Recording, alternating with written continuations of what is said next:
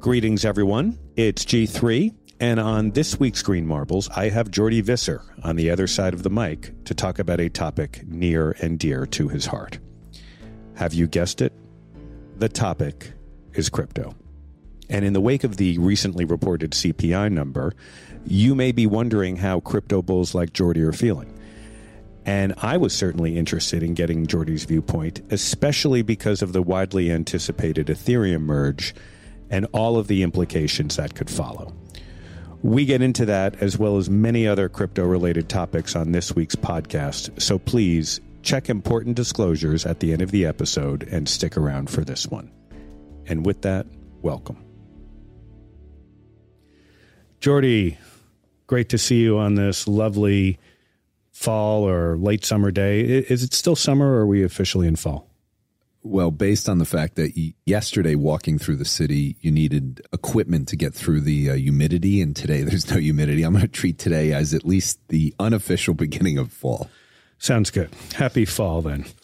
So last week we got back into the swing of things. We did our typical Wednesday morning podcast released on Friday.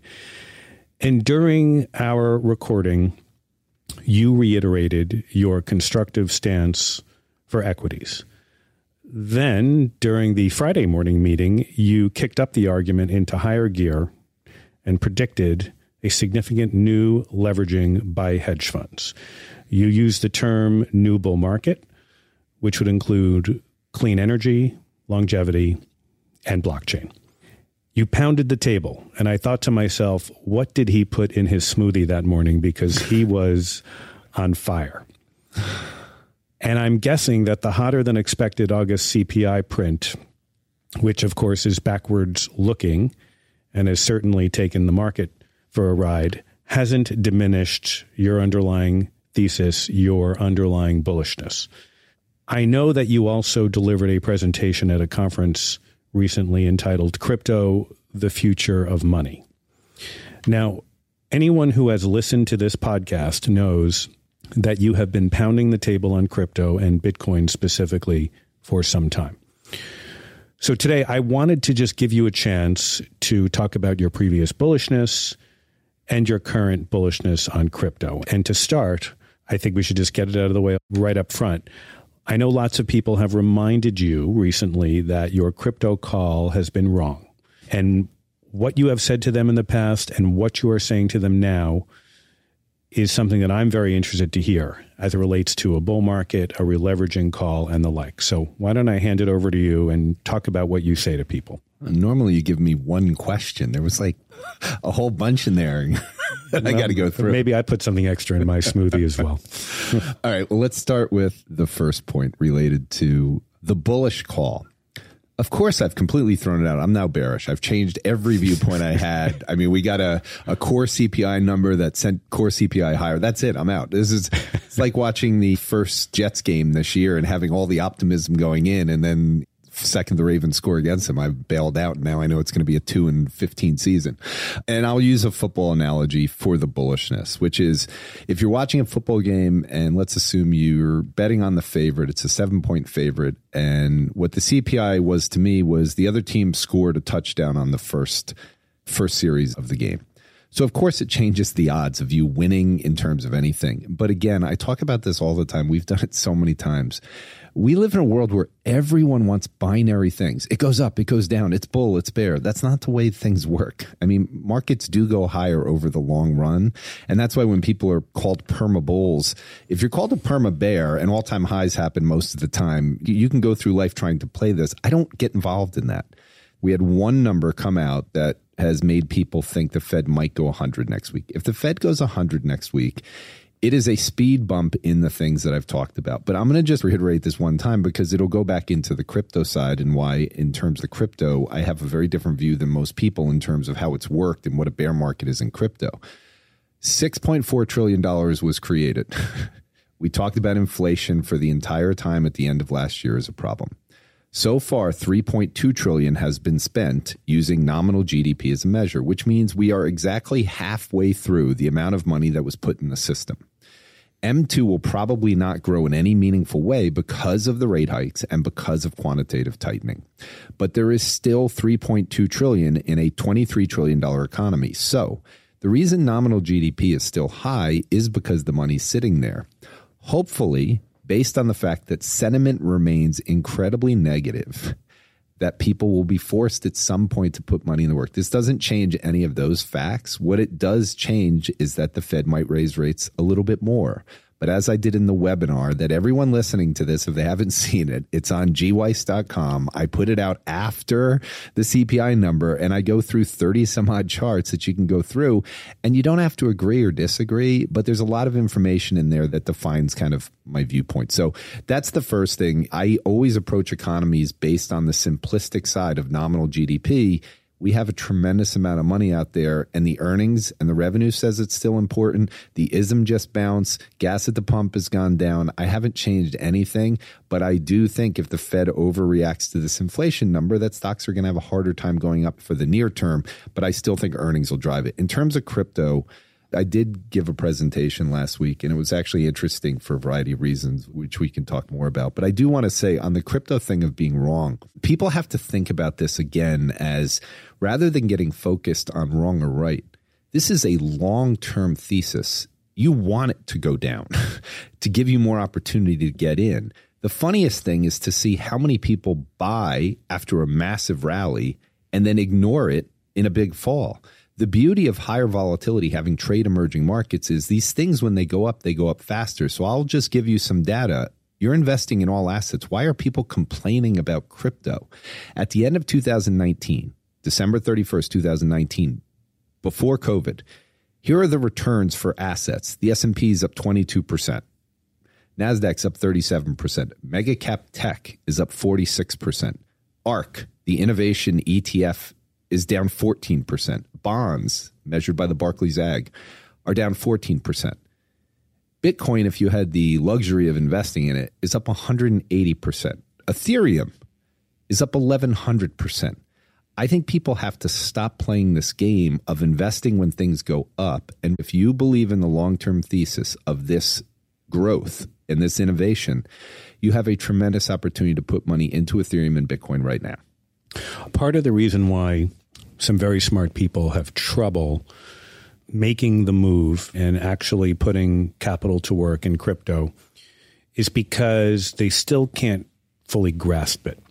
Now, you have talked a lot about how last year NFTs became the trigger for your broader understanding of blockchain and how it would accelerate.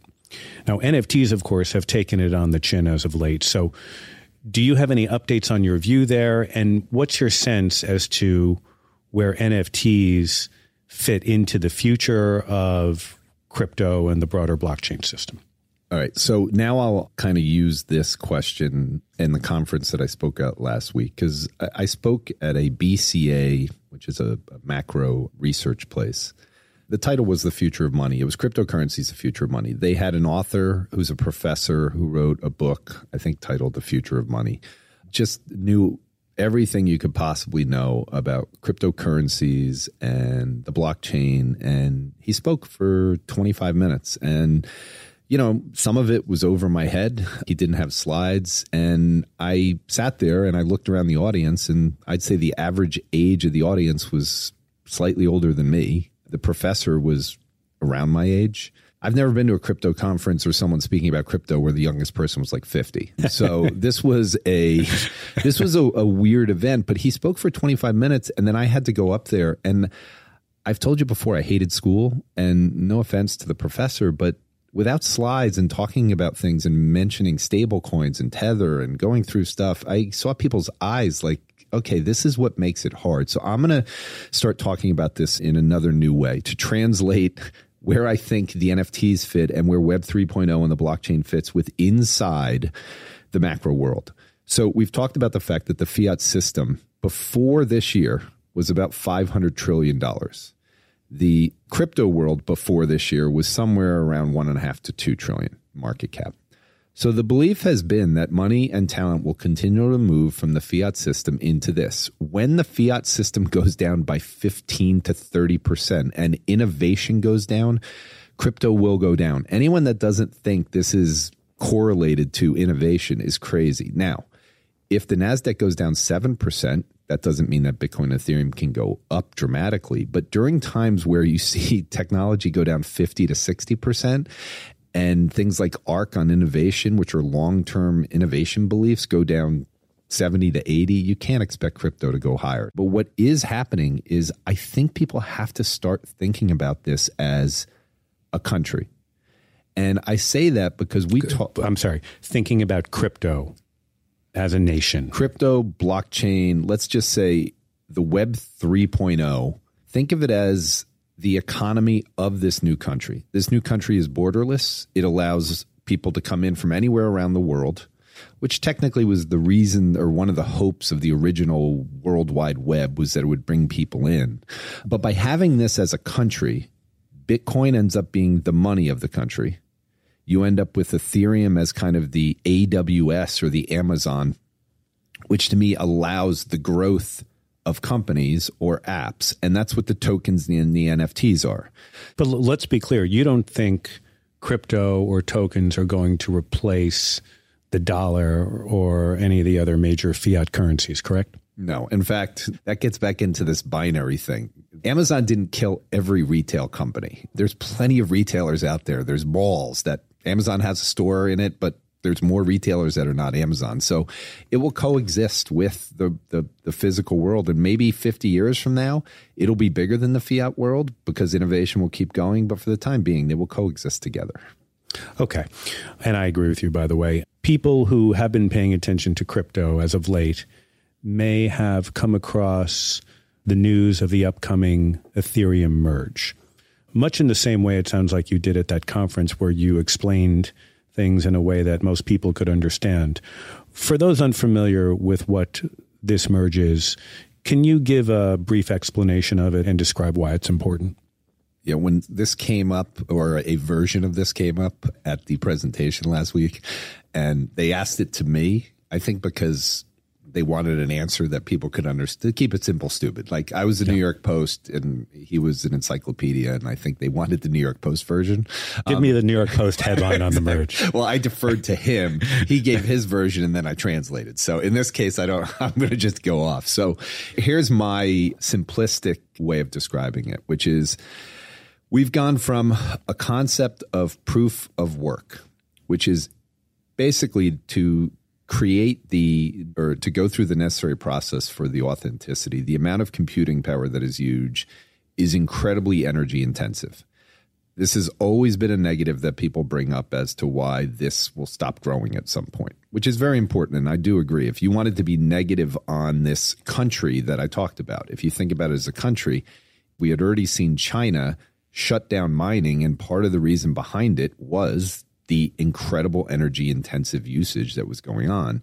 To put it in numbers so people understand, the power used, the electricity used to make the process of the blockchain and to create these blocks work, it was last listed from what I saw as the 12th biggest country in the world in terms of energy usage, greater than Italy, smaller than the UK number 12 on the list with China and the US and India in the top three. You got to think about that. So, proof of work was very hard. So, what they've been working on for some time, and the merge has been talked about, you can find stuff on the merge from uh, a while ago, was the movement to proof of stake. By going to proof of stake, and again, the merge means just like we said with crypto and Bitcoin, they will coexist. They're not the merge means they're both going to be there. But this new part of the Ethereum will end up being approximately 99.95% less energy intensive. So, with that happening, if you think about the relationship between innovation and energy, hopefully, and this won't happen day one, but hopefully, what will end up happening as this ecosystem starts to broaden out is the overall fees will come down for transactions and the speed will go up at a minimum it will increase scalability. And that's one of the things that you worry about with innovations is will this be scalable? Will this be able to roll out to more and more people? Will they be able to handle it? So this is a big deal. I don't think in any way shape or form this is a trigger event for anything necessarily positive in the near term But I do think in the long term, if you look at this as expanding the highway for people to grow new businesses or grow new places, again, I use AWS as the example. AWS had a huge part of kind of growing the ecosystem. The App Store had a huge part of growing the ecosystem. You need to have these points in time. And at the time that they come out, when the App Store came out, it's not like everyone said, well, this is it. This is going to set off everything. We're going to have so many companies build their stuff on this platform. It took a while, and then you look back and you're like, the App Store was a big deal. I think the merge will be a similarly big deal. There are risks with it, but I think it's going to end up being a big deal in hindsight. So, lots of people I know and talk to in the space are thinking that this is a classic case of buying the rumor and selling the news. Given the fact that you think a lot about the behavioral side of markets, do you have a point of view on this? I think rather than focus on the merge as an event by itself, I think the most important thing is what I talked about in terms of the fiat system. If assets in the fiat system continue to go down, if we have a recession next year because the Fed continues to raise rates and inflation doesn't come down, all of the long term innovation themes are just going to sit down at the lower levels, and crypto is going to end up being down here, which means it would be a sell the news event. And I think that's probably what people are looking at because I've heard the same thing. But I think it doesn't just have to do with that. I think the Fed meeting next week has more impact on what's going to happen with Ethereum and Bitcoin for the rest of the year than does the merge. All right. Well, for those people who say, all right, Jordi, I believe you, I want to get some exposure. It's a long term play. It may go up or down in the, in the near term. The Fed may have an impact, et cetera, et cetera. For those people who buy your argument that the time to get involved is when crypto is trading down, not trading up. What do you say to them in terms of the most simple ways in which to gain exposure? Well, right now, the simplest way to me is still what we've talked about here, which is I would take the five biggest tokens, coins, starting with Bitcoin and Ethereum as the bulk, and I'd invest in them all that's the way I'd go. I do think Ethereum will have a higher growth rate than Bitcoin. That's why I've called Bitcoin kind of the the SPY to use an ETF frame of the fiat system, and Nasdaq is Ethereum. The one thing about ETFs that people think about, they think they're passive, but one of the things in the fiat system that people have to realize is if you invest in the S and P, companies get added all the time right now we don't have an ETF for the ecosystem of crypto. I think these types of things will come as more and more people try to gain access to it, where whatever the hottest tokens are will enter into the index just by a market cap situation and you'll be getting it. But we're not there yet. So there are private crypto funds, there's all kinds of stuff. But I think eventually, and I know these are coming more and more, you're going to get access to this in a very different way the one thing I will keep saying to people is rather than focus on whether it goes up or down for a certain amount of time, when you have high volatility, Bitcoin being up 182%, outperforming everything since the end of 19 is a better way to look at things than to think that it fell from the last nine months when tech went down. And I think for everyone who's looking to invest, just start with Bitcoin, Ethereum, and you can go see the three other largest ones and just have those and stick with those for now.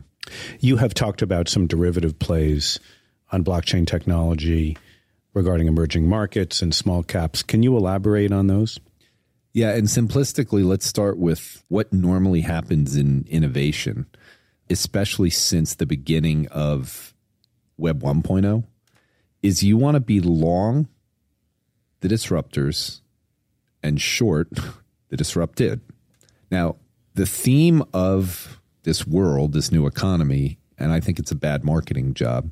So for the crypto zealots that are out there, I would stop saying to people that you want to come in and invest here and bring their money in so that the world, the ecosystem there gets bigger. I think saying a world of decentralization and a country of decentralization, I think it has to be just focus on less centralization.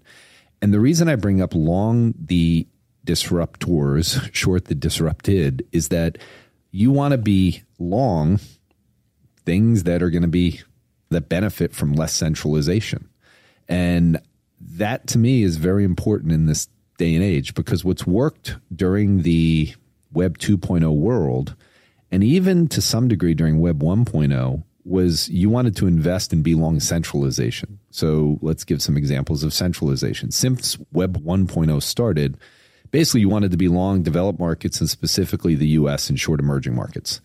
I think that's going to change. I think emerging markets have more to benefit from this because the centralized economies are going to fight this and be slower to bring it in. The more centralized you are, the stronger your government is, whether it's China, the US, Europe, the harder it is for the regulations to get done at a faster pace. And I think we've already seen this in emerging markets. And so Brazil is a place that I've lived at that I know really is got a problem with corruption and has got a problem with the government and educational. I think they benefit dramatically, and they're one of the leaders in the globe in terms of the crypto world. So, emerging markets over specifically mega cap tech in the centralized world.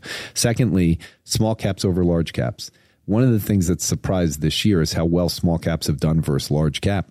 As the market has gone down and as recession fears have gone in, and I think that represents kind of a secular change. I think small cap companies are going to be less disrupted than the larger cap ones. And it's not that they won't be disrupted. If the blockchain does what it's going to do, it will disrupt. But Uber is my example always of how eventually you'll have crypto companies that disrupt and who will lose more than these big mega cap ones that have almost had a monopoly on kind of controlling things. I think the centralized will have trouble. And so I would focus on that type of mentality and always remember that even if you're not shorting things because you're not a hedge fund, you're long them.